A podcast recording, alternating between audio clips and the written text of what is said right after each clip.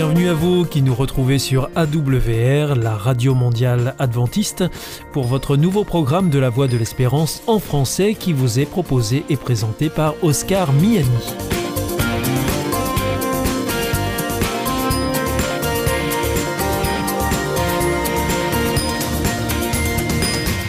C'est donc parti pour les 30 prochaines minutes ensemble. Merci de votre fidélité à la voix de l'espérance. Vous êtes toujours plus nombreux à nous écouter sur les ondes, par Internet ou aussi grâce à votre téléphone. D'ailleurs, je vous en rappelle tout de suite les numéros qui ne sont absolument pas surtaxés. Alors si vous voulez nous écouter avec votre téléphone depuis la France, eh bien vous composez le 01 80 14 44 77. Si vous êtes en dehors de France, eh bien vous composez le 00 33 1 80 14 44 77. Et depuis les États-Unis, eh bien c'est le 1 712 432 9978. Alors aujourd'hui, au programme, nous vous proposons votre rendez-vous santé avec le docteur Jean Lincey. Ensuite, ce sera votre émission Top Cuisine. Et pour finir, ce sera un temps de réflexion avec le pasteur Pierre Péchou. Tout de suite, donc pour commencer, voici Sentez-vous bien. Bienvenue pour euh, notre nouvelle émission de Sentez-vous bien, une émission de santé avec le docteur Jean Lincey. Bonjour docteur. Bonjour Oscar. Alors merci de nous rejoindre à ce micro. Aujourd'hui, vous revenez avec un livre que vous nous avez déjà présenté lors d'une émission précédente. Il s'agit du Grand désordre hormonal de Corinne Lalo qui est paru aux éditions du Cherche Midi assez récemment. Alors c'est un sujet qui génère euh, un peu d'inquiétude hein, euh, et euh, qui est notamment autour des perturbateurs endocriniens. Pourtant, pour que les choses changent, il est important d'en parler hein, finalement, docteur Jean Lindsay. Bah, on peut d'autant plus en parler que le problème est déjà réglé pour un certain nombre d'entre eux. Alors ça, c'est une bonne nouvelle pour commencer. Ah oui, oui, oui tout à fait. Et, alors de quoi vous voulez parler aujourd'hui? Sur quoi vous souhaitez vous arrêter? Bah, On rappelle dans le livre de Corinne Lalo que euh, la première alerte est venue de Rachel Carson. C'est une biologiste marine américaine qui, dans les années 60, a écrit un livre qui s'appelle en français Printemps silencieux.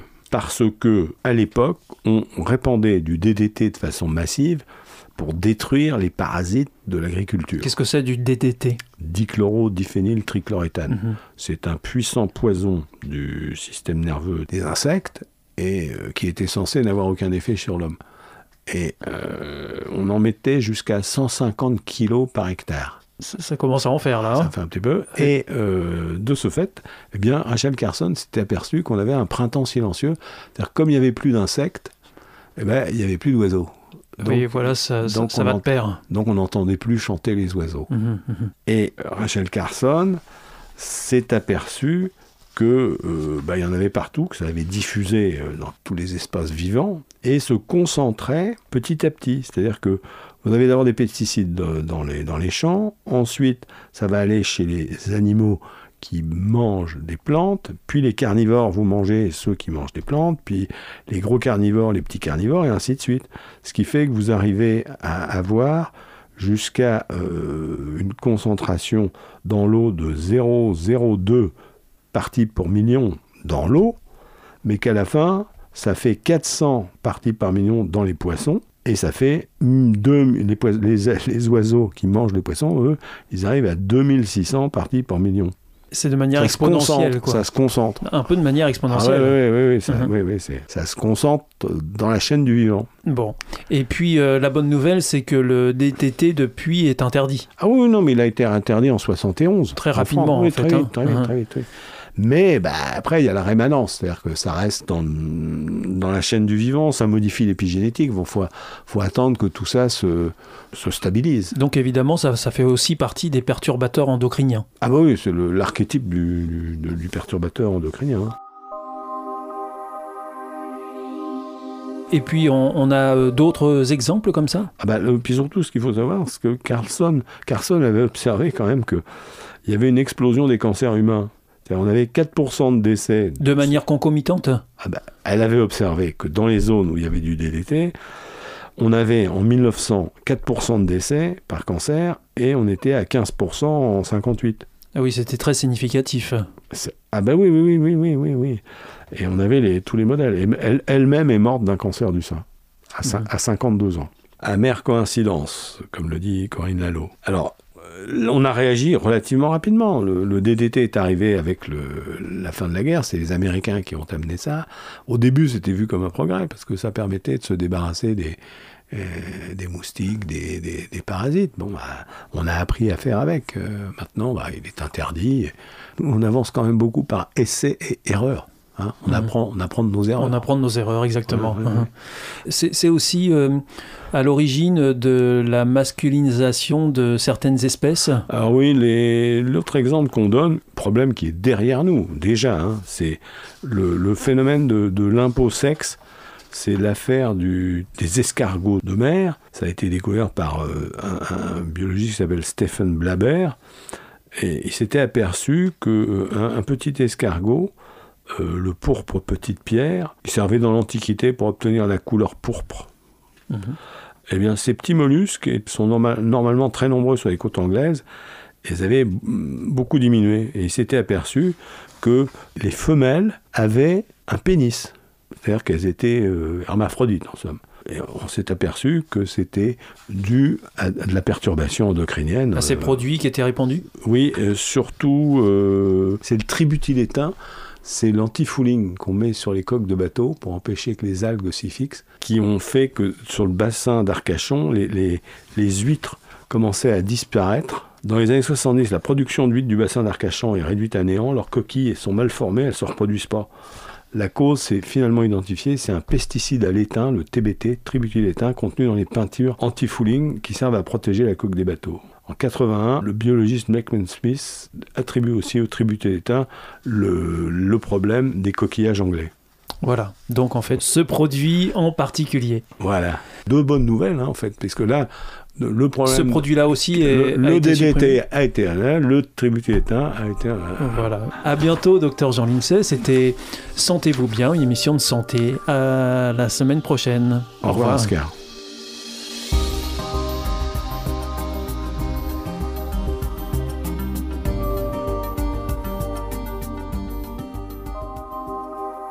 Vous aussi, votre santé vous intéresse? Alors si vous souhaitez en savoir plus, demandez-nous l'ouvrage Santé et bien-être des éditions Vie et Santé. Nous aurons le grand plaisir de vous en adresser un exemplaire gratuitement sur simple demande de votre part à france.awr.org.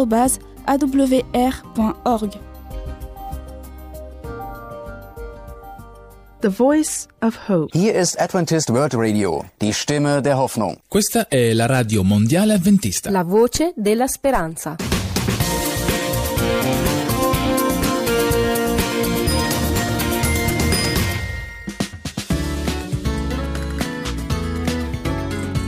Top Cuisine. Une émission savoureuse et bonne pour la santé. Présentée par Oscar Miani. Bienvenue pour notre émission Top Cuisine. Nous avons le plaisir aujourd'hui de retrouver Jasmine euh, Lopez. Bonjour. Bonjour Oscar. Alors donc euh, vous nous accompagnez euh, régulièrement ici à ce micro dans notre émission Top Cuisine pour nous parler de cuisine et notamment de cuisine saine.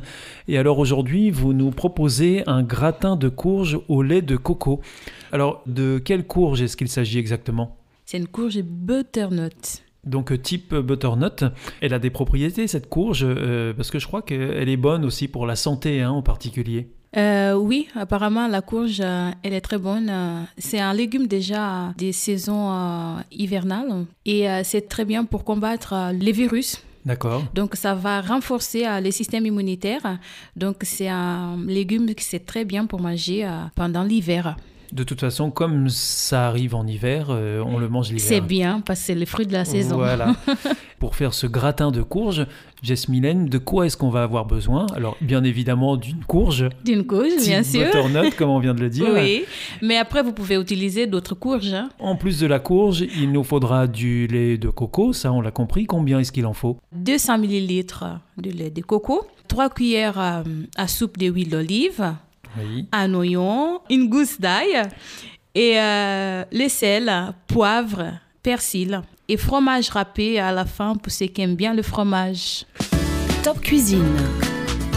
Et donc, euh, pour préparer ce gratin de, de courge au, lait de coco, par quoi est-ce que vous commencez là, Jess Déjà, on va déjà préchauffer euh, le four Et puis on va prendre euh, notre courge. Oui. On va la laver parce qu'on va utiliser la peau aussi. On va bien la laver. On va la vider. Oui, parce qu'il y a des graines à Il y l'intérieur. a des graines à l'intérieur. Mhm. On va tout enlever et on va la couper en petites tranches, D'accord.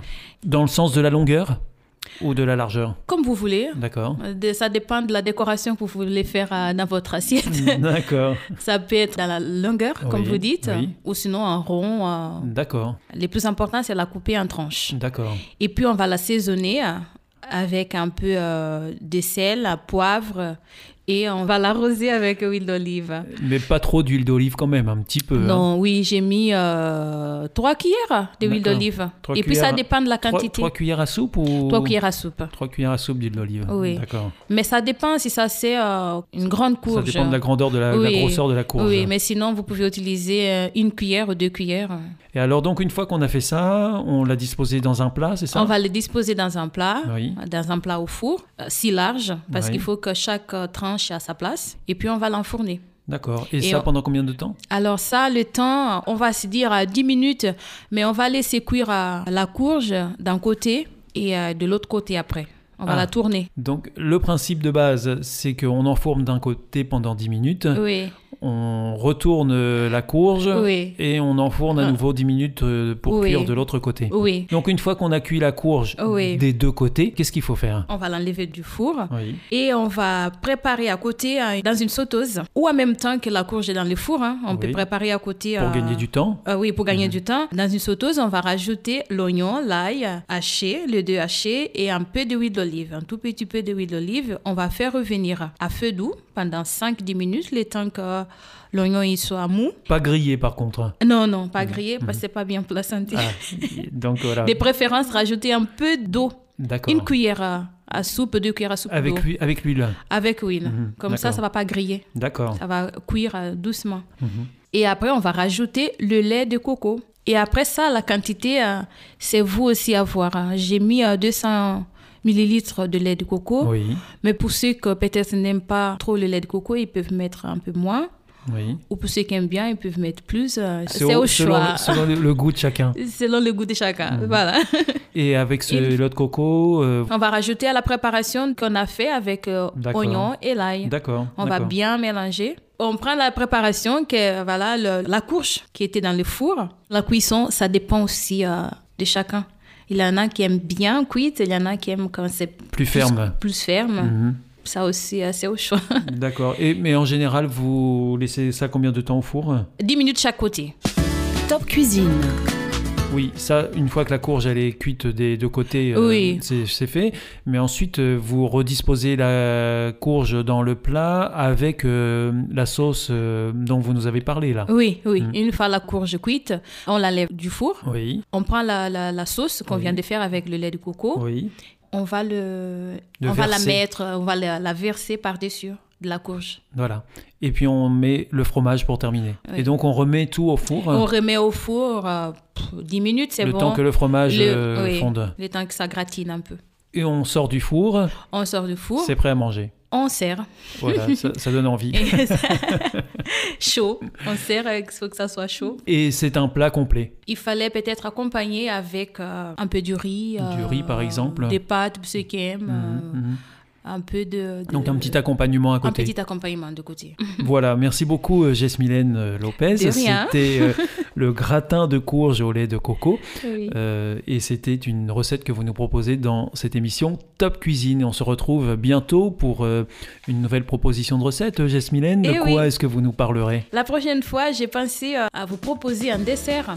Un Donc, dessert. C'est panna cotta au lait de coco, encore, Oui. amande et mangue. Alors on, on se régale d'avance. à bientôt, merci, au revoir Jesmilène. Au revoir, merci. C'était Top Cuisine, présenté par Oscar Miani.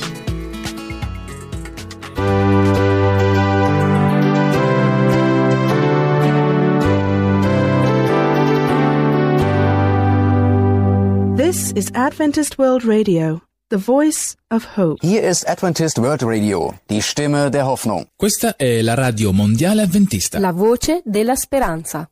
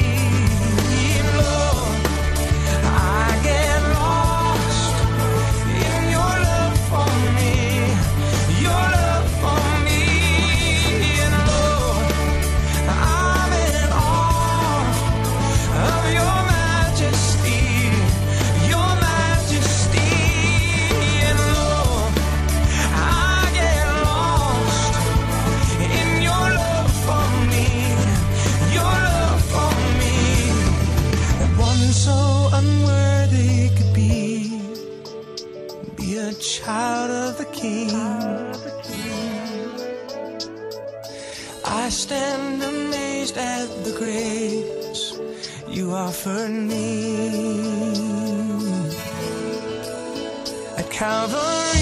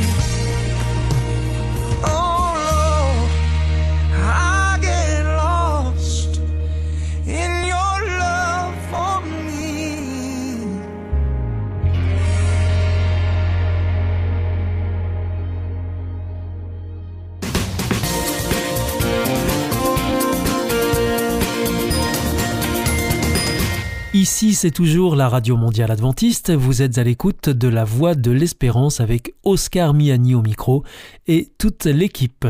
Juste avant, c'était Top Cuisine que vous retrouverez mercredi prochain à la même heure. Je vous rappelle que vous pouvez nous écouter sur les ondes, sur Internet aussi, sur les www.awr.org ou encore par téléphone. À présent, c'est le pasteur Pierre Péchou qui vient de nous rejoindre dans le studio pour nous proposer une nouvelle réflexion.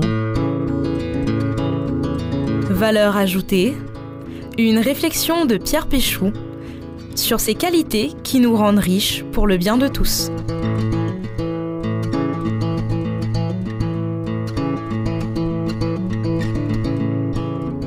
Qualité de ce qui est doux, qui n'est ni dur ni âpre, ce qui fait sur les sens une impression agréable. Transposé à la personne, la douceur est la délicatesse du cœur. Je cite ici Philippe Laurent, conférencier, coach et formateur, qu'un journaliste de l'Express interviewait il y a quelques années pour un article intitulé Au travail, la douceur n'est pas une faiblesse. Je ne sais pas quelle image vous avez spontanément à l'esprit lorsqu'on évoque la douceur. Je ne vais pas être très original, mais personnellement, j'ai le souvenir de la tendresse de ma mère, de la façon qu'elle avait de me prendre dans ses bras, de me faire un câlin. La douceur d'une mère est d'ailleurs une expression connue. Et si je ne suis pas très original dans mon exemple, je sais être privilégié de pouvoir le citer comme un vécu. On pourrait dire d'une personne inconnue et fréquentée le temps d'une soirée seulement, Tiens, j'ai trouvé cette personne très douce. On a l'impression que ce terme de douceur peut facilement définir un caractère. Je vous dis cela parce qu'on peut aussi passer euh, la même soirée avec une personne joyeuse et le remarquer. Tiens, j'ai trouvé cette personne d'humeur joyeuse mais il sera difficile de savoir si cette joie correspond au caractère profond de la personne ou si c'était juste une bonne humeur passagère. Alors que souvent une personne douce exprime un trait de caractère plus profond. La douceur est plus quelque chose que l'on dégage qu'un état de l'humeur à un moment donné. Mais attention, lorsque je dis cela, je ne veux pas dire que la douceur serait forcément innée et ne pourrait pas s'apprendre. Peut-être, sûrement, effectivement, que certaines personnes naissent avec un caractère doux, mais si ce n'est pas le cas, on peut toujours décider d'agir avec douceur, jusqu'à en faire un mode d'être. L'expression populaire, d'ailleurs, ne dit-elle pas, on obtient plus par la douceur que par la force. Je suis persuadé qu'au-delà des traits de caractère qu'on peut avoir à la naissance, je pense ici au tempérament, je suis persuadé que toutes les bonnes choses à être peuvent se découvrir et s'apprendre. Il me semble donc important, si l'on ne se considère pas comme une personne particulièrement douce, de se laisser interpeller par l'importance de la douceur. Mais ceci étant dit, on pourra toujours se demander en quoi la douceur serait une valeur importante à vivre. Il me semble que la douceur constitue une espèce de point d'ancrage, de base, qui rend possible ou crédible le vécu d'autres valeurs. Je suis peut-être trop optimiste ou idéaliste, mais je pense que nous avons tous à cœur de vivre parfois certaines valeurs, mieux que nous sommes capables de les vivre, celles qui nous semblent importantes, sans cependant arriver toujours à le concrétiser. Je crois que chercher à se comporter avec douceur peut permettre plus facilement d'atteindre l'objectif recherché qui serait d'incarner d'autres valeurs. Je prendrai un exemple tout simple qui vaut ce qu'il vaut et qui est personnel. Certains d'entre vous se reconnaîtront peut-être dans la difficulté que j'ai à rester calme au volant. Ce qui veut dire, hélas, ma difficulté à être toujours respectueux de la personne qui se trouve dans l'autre véhicule. Souvent, j'ai du mal à vivre ce respect auquel je crois chacun a droit. Entre nous, parfois je peux tout à fait justifier mon comportement au regard de la conduite déroutante de certains automobilistes, mais je dois reconnaître aussi que très souvent, mon comportement n'est pas justifié et que je fais parfois les mêmes choses que celles que je reproche aux autres. Alors pour essayer de changer mon comportement, j'ai fait l'expérience, avant de démarrer ma voiture, de décider d'être doux. Je ne le verbalise peut-être pas avec le mot de douceur, mais je décide d'être calme et de ne pas m'énerver. Eh bien, c'est absolument fantastique. À la place de mon klaxon, j'utilise mon sourire et à la fin de mon trajet, je vous assure que je suis bien plus heureux et que j'ai été beaucoup plus respectueux des autres. Vivre la douceur pour vivre d'autres valeurs. Ce n'est sûrement pas un hasard, ni anodin, si la Bible, en s'adressant aux croyants, va justement souvent associer la douceur à une autre valeur si je prends quelques passages du Nouveau Testament, l'apôtre Paul nous invite à vivre amour et douceur, humilité et douceur, respect et douceur. Et dans un autre passage, il nous invite à être pacifique et conciliant, plein de douceur. Et lorsque le même apôtre Paul nous décrit le Christ, la douceur du Christ est associée à sa bienveillance. En vous partageant ma petite expérience de conducteur moins stressé, je me fais la réflexion que parfois, et pas seulement en voiture, j'aimerais être plein d'amour et bienveillant, humble ou homme de paix, plein de respect, mais que je bute souvent sur les limites de mon caractère. Comme nous venons de le voir dans la Bible, chacune de ces valeurs est associée à la douceur. Et si je cherchais simplement à être doux, parce qu'ainsi les gens verraient aussi parfois en moi de la bienveillance, du respect, de l'humilité.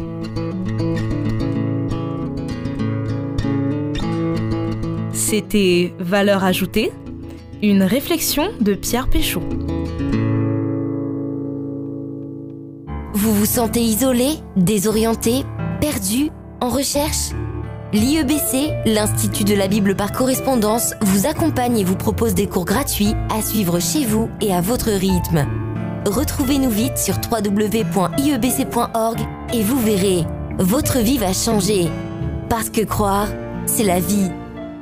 Notre émission est maintenant terminée. C'était la Radio Mondiale Adventiste, la voix de l'espérance. Je vous donne rendez-vous dès demain à 4h30 sur les 6155 kHz bande des 49 mètres, à 8h sur les 15145 kHz bande des 19 mètres et à 20h sur les 9780 kHz bande des 31 mètres.